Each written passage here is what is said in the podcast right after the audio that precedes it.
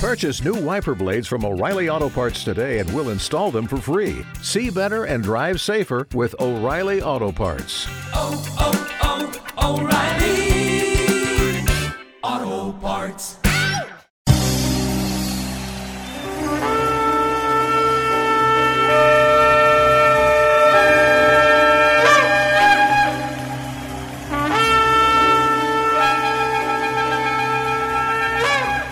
Presentamos al apóstol Delio Zuluaga, ex sacerdote católico y ahora ministro del Evangelio, con su programa Voz Profética de los Últimos Tiempos. Para sus preguntas o comentarios llame al 954-628-2149. 954-628-2149.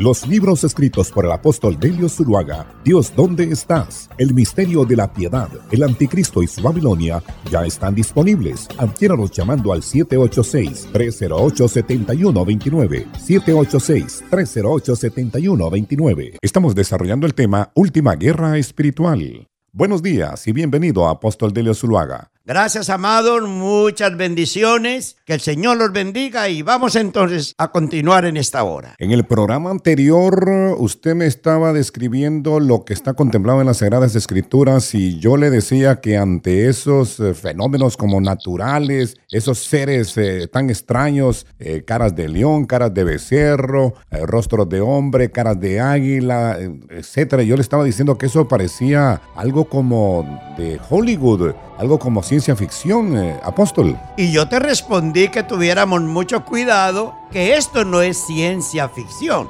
Y para probártelo con claridad, tenemos que buscar en las escrituras y en ellas podremos descifrar la pregunta para encontrar la respuesta que dice ahí en Apocalipsis capítulo 1.10. Yo estaba en el Espíritu en el día del Señor y oí detrás de mí una gran voz como de trompeta que decía, Yo soy el Alfa y la Omega, el primero y el último. Escribe en un libro lo que ves y envíalo a las siete iglesias que están en Asia, a Éfeso, Esmirna, Pérgamo, Tiataira, Tiatira, Sardis, Filadelfia y Laodicea. Lo primero que observa el apóstol y que está viendo es a Jesucristo el Mesías con su verdadero cuerpo glorificado, despidiendo luz y gloria. Lo oye hablar con voz de trompeta, identificándose como el primero y como el último, ya que estas son las dos letras primeras y últimas del alfabeto griego. También le dio la orden muy clara de escribir en tiempo presente y luego enviar lo que veía en ese momento a las siete iglesias que existían. Naturalmente esta manifestación de Jesucristo para Juan era algo maravilloso. Volvió a ver a su maestro y a su Mesías ya glorificado y rodeado de gloria como lo había visto y participado con él en el tiempo cuando fue transfigurado en el monte Tabor. Siguió escribiendo entonces de inmediato lo que ya había visto ahí en Apocalipsis 1.2 en adelante. Y me volví para ver la voz que hablaba conmigo y vuelto vi siete candeleros de oro y en medio de los siete candeleros a uno semejante al Hijo del Hombre, vestido de una ropa que llegaba hasta los pies y ceñidos por el pecho con un cinto de oro. Su cabeza y sus cabellos eran blancos como blanca lana, como nieve, sus ojos como llamas de fuego y sus pies semejantes al bronce bruñido, refulgente como un horno, y su voz como estruendo de muchas aguas. Tenía a su diestra siete estrellas, de su boca salía una espada aguda de dos filos, y su rostro era como el de sol cuando resplandece con su fuerza. Cuando le vi, caí como muerto a sus pies, y él puso su diestra sobre mí diciéndome, no temas, yo soy el primero y el último, y el que vivo y estuve muerto, mas he aquí que vivo por los siglos de los siglos. Amén. Y tengo las llaves de la muerte y el Hades. Aleluya, esto es tremendo, mi hermano. Las cosas que son, o sea, las siete iglesias y sus siete ángeles, fundamentado y con pleno conocimiento en las cosas que había visto, las cuales le habían impactado de tal manera que aún perdió su conocimiento. El Señor Jesucristo le ordena escribir en orden lo que acababa de ver, pero al mismo tiempo dándole instrucciones sobre lo que ya tenía que considerarlo como presente y existente para ese momento. Por eso fue que le dijo, el misterio de las siete estrellas que has visto en mi diestra y de los siete candeleros de oro, las siete estrellas son los ángeles de las siete iglesias y los siete candeleros que has visto son las siete iglesias eh, ahí en Apocalipsis 1.20. Disculpe que le interrumpa. ¿Cuáles son las cosas que han de ser después de estas? ¿Qué le quiso decir el Señor a Juan con esta expresión? A la verdad que tú eres bien metido. No, ¿eh? analítico, usted me señala. Mira bien, lo que le sucede en ese mismo instante al apóstol Juan fue lo siguiente. Lee tú mismo ahí en Apocalipsis 4.1. Después de esto miré y aquí una puerta abierta en el cielo. La primera voz que oí como de trompeta hablando conmigo dijo, sube acá y yo te mostraré las cosas que sucederán después de estas. En ese mismo contexto el apóstol fue traspuesto al cielo para presenciar la visión gloriosa de las maravillas que rodeaban el trono de Dios. Aunque todo lo observaba en su época, todo se estaba dando en presente porque en Yahvé Dios no hay tiempo, pues Él mora en eternidad. Y por eso le decían las cosas que han de suceder después de esto. Estas son las cosas que se están acelerando en el cumplimiento del plan profético de Yahvé Dios, el Señor de los cielos y de la tierra, para con su pueblo. El Medio Oriente está echando humo por los cuatro costados. La semana 70 de Daniel está a las puertas las condiciones y el escenario ya están listos y preparados para la manifestación de la bestia, o sea, el anticristo, y venga la destrucción repentina y desoladora y se cumplan los 21 juicios de la ira de Yahvé Dios sobre el mundo entero. Son todos los acontecimientos que se efectuarán con la apertura de los siete sellos. Ahora los iremos analizando a medida cuando el Cordero da comienzo a la apertura de ellos. Hábleme ahí en Apocalipsis 6.1. Esto se está poniendo bueno porque esto de los sellos es un tema muy interesante. Mucho, muy interesante. Dice así, vi cuando el Cordero abrió uno de los sellos y oí a uno de los cuatro seres vivientes decir como con voz de trueno, ven y mira. Y miré, y he aquí un caballo blanco, y el que lo montaba tenía un arco, y le fue dada una corona, y salió venciendo para vencer. Esta manifestación de ese jinete es el comienzo de los rumores de guerra de una nación contra la otra. Irán, por ejemplo, está pronosticando que los palestinos y otras naciones eliminarán a Israel y lo desaparecerán del mapa. Ahora, cuando está siendo abierto el segundo sello de la semana 70 de Daniel, con la apertura de este sello aparecerá el jinete que ha de quitar la paz mundial. Este personaje que sale en un caballo blanco a la apertura del primer sello es precisamente el anticristo, quien ahora recibe la autoridad de Satanás, la serpiente antigua o príncipe de este mundo, y que viene del Abadón, o sea, del abismo, y que se presentará como el Rey Universal de las tinieblas número uno para preparar su última batalla venciendo y para vencer, porque claro que así está escrito. Y al tocarse la quinta trompeta, él tiene que salir para recibir su reinado, el cual llegará con toda la autoridad de vencer y dar muerte a los dos testigos cuando estos acaben de dar el testimonio, como dice la palabra escrita en Apocalipsis 11:7. Cuando haya acabado su testimonio, la bestia que sube del abismo hará guerra contra ellos y los vencerá y los matará. Su corona de vencedor le dará una victoria limitada y esporádica. Este jinete que sale montado en el caballo blanco estará rodeado por los tres espíritus inmundos a manera de ranas que vienen haciendo toda clase de señales y prodigios, como dice la escritura en Apocalipsis 16, 3 al 14. Y vi salir de la boca del dragón y de la boca de la bestia y de la boca del falso profeta tres espíritus inmundos, a manera de ranas, pues son espíritus de demonios que hacen señales y van a los reyes de la tierra en todo el mundo para reunirlos a la batalla de aquel gran día del Dios Todopoderoso. Ya el presidente de Irán dijo que Israel no puede seguir existiendo. Sabemos que esta clase de líderes solo buscan su propia conveniencia. Son líderes impetuosos, implacables, amadores de sí mismos. Todas estas naciones con sus comandantes en jefe serán poseídos por toda clase de espíritus malignos. Es allí entonces cuando los iraníes y demás naciones árabes haciendo una alianza con Rusia, o sea, Gog y Magog, invadirán a Israel.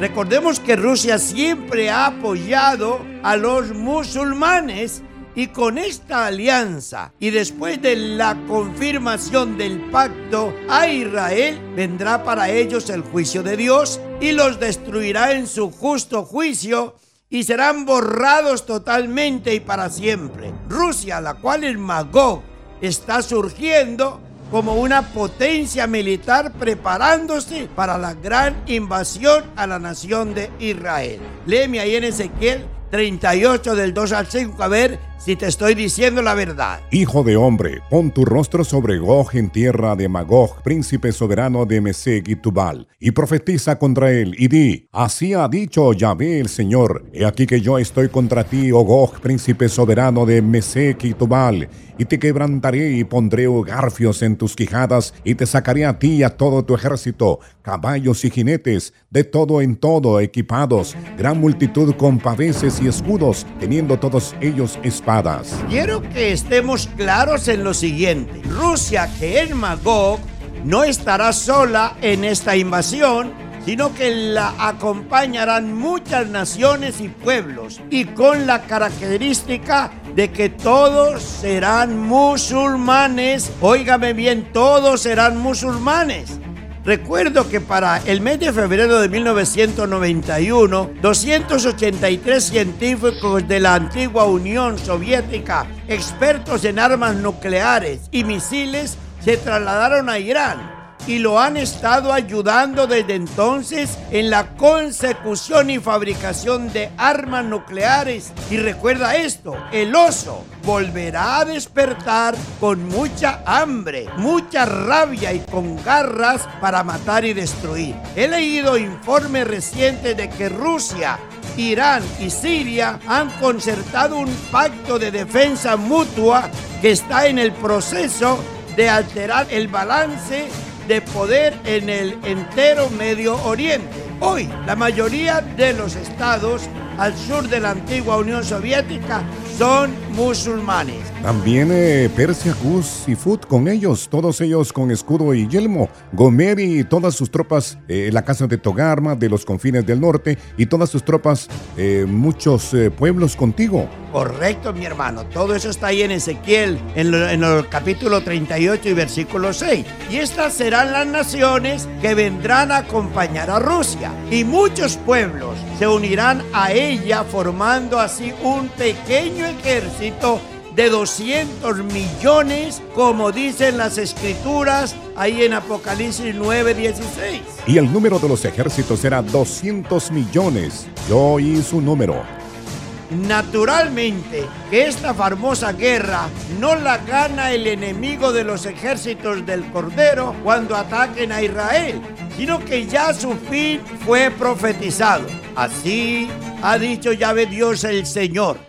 Di a las aves de toda la especie y a toda fiera del campo, juntaos, venid, reuníos de todas partes a mis víctimas que sacrifico para vosotros, un sacrificio grande sobre los montes de Israel comeréis carne y beberéis sangre. Habla en el libro de Ezequiel 39, el versículo 17. Apóstol, mire qué curioso, eh, los científicos han descubierto que Israel es el primer lugar del mundo más cotizado para la migración de aves actualmente. Durante la primavera y el otoño, miles de millones de aves están volando sobre su territorio.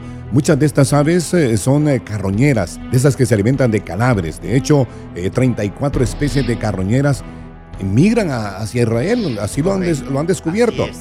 Óigame, toda esta revoltura de noticias parecen como un enjambre de abejas cuando se les destruye el nido. Eh, ¿No cree que todos estos eventos, el corre y corre de los gobernantes, los rumores de guerras, el llamado a judíos que regresen de inmediato a su país, etcétera, eh, son señales que ya están claras, son indubitables eh, de que el tiempo de Israel ya está listo para su final cumplimiento de las profecías. ¿Qué opina usted? ¿Estamos ya realmente en esa época? Bueno, lo que sí está muy claro es que el escenario profético de Israel está listo. Todo, todo lo del tercer templo está en camino.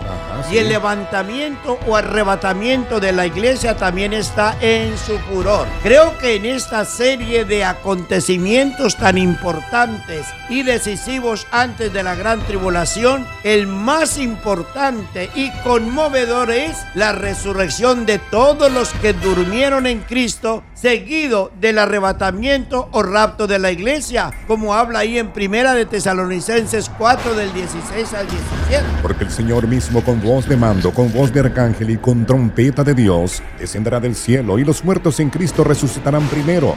Luego nosotros, los que vivimos, los que hayamos quedado, seremos arrebatados juntamente con ellos en las nubes para recibir al Señor en el aire. Bendito sea el Señor nos damos cuenta que la iglesia como esposa del Cordero fue llevada en el arrebatamiento antes que sean derramadas las siete copas llenas de los juicios de Dios a la tierra. Como lo mencionan las escrituras cuando dice, vino a mí entonces uno de los siete ángeles que tenía las siete copas llenas de las siete plagas postreras y habló conmigo diciendo, ven acá, yo te mostraré la desposada, la esposa del Cordero. Oiga, mi apóstol, es muy valioso tener claridad en el orden en que estos eventos van a tener su cumplimiento. Y creo en la importancia que tiene el levantamiento o rapto antes de la gran tribulación, porque si este evento fuera al final de la tribulación y culminación de la semana 70 de Daniel, entonces nos veríamos en un problema cuando leemos en escritura lo siguiente, y vi tronos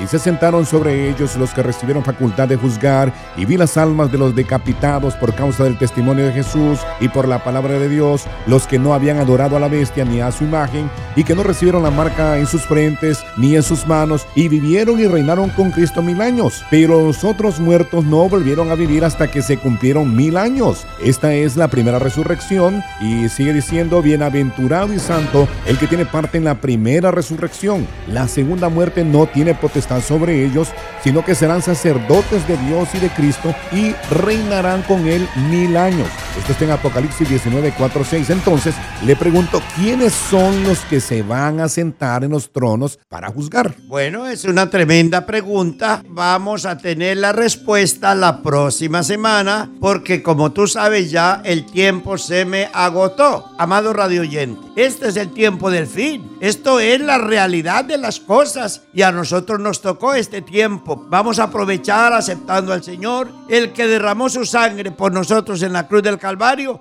y que vino a salvar a la humanidad. Recíbelo en tu corazón, invítalo a morar contigo, acepta el pacto de su sangre y dile que escriba tu nombre en el libro de la vida para que puedas estar presente cuando Él nos llame a todos a su bendita presencia. Y hasta la próxima vez si el Señor nos lo permite. Pida copia de este programa llamando a la hermana Ana Cecilia al teléfono 786-308-7129. 786-308-7129. Tiene espíritus de alcoholismo, insomnio, cigarrillo o drogadicción, espíritus de pobreza, fracasos matrimoniales, ira, falta de perdón, depresión. Visitó a divinos, hizo pactos diabólicos, practicó la hechicería. El apóstol Delio Zuluaga tiene la autoridad en el nombre de Jesús para liberarte de esos espíritus que te tienen atormentado. Asiste este martes a las 7 de la noche al servicio de liberación, Iglesia Voz Profética de los Últimos Tiempos, 9626 Pines Boulevard, teléfono 786 308 7120 6129. Estamos en las señales de los últimos tiempos. Conozca más. Asista este domingo a la iglesia Voz Profética de los Últimos Tiempos y escuche palabra de Dios a través del ex sacerdote y ahora apóstol del Evangelio,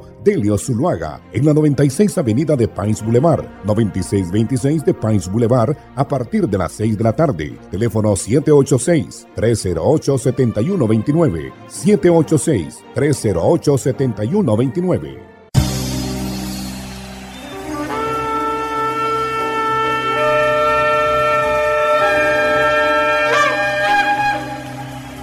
Hemos presentado Voz Profética de los Últimos Tiempos con el apóstol del Evangelio Delio Zuluaga. Escuche profecía este domingo a las 6 de la tarde y el martes a las 7 de la noche, asistiendo a nuestra iglesia Voz Profética de los Últimos Tiempos, 9626 Pines Boulevard. Bendiciones.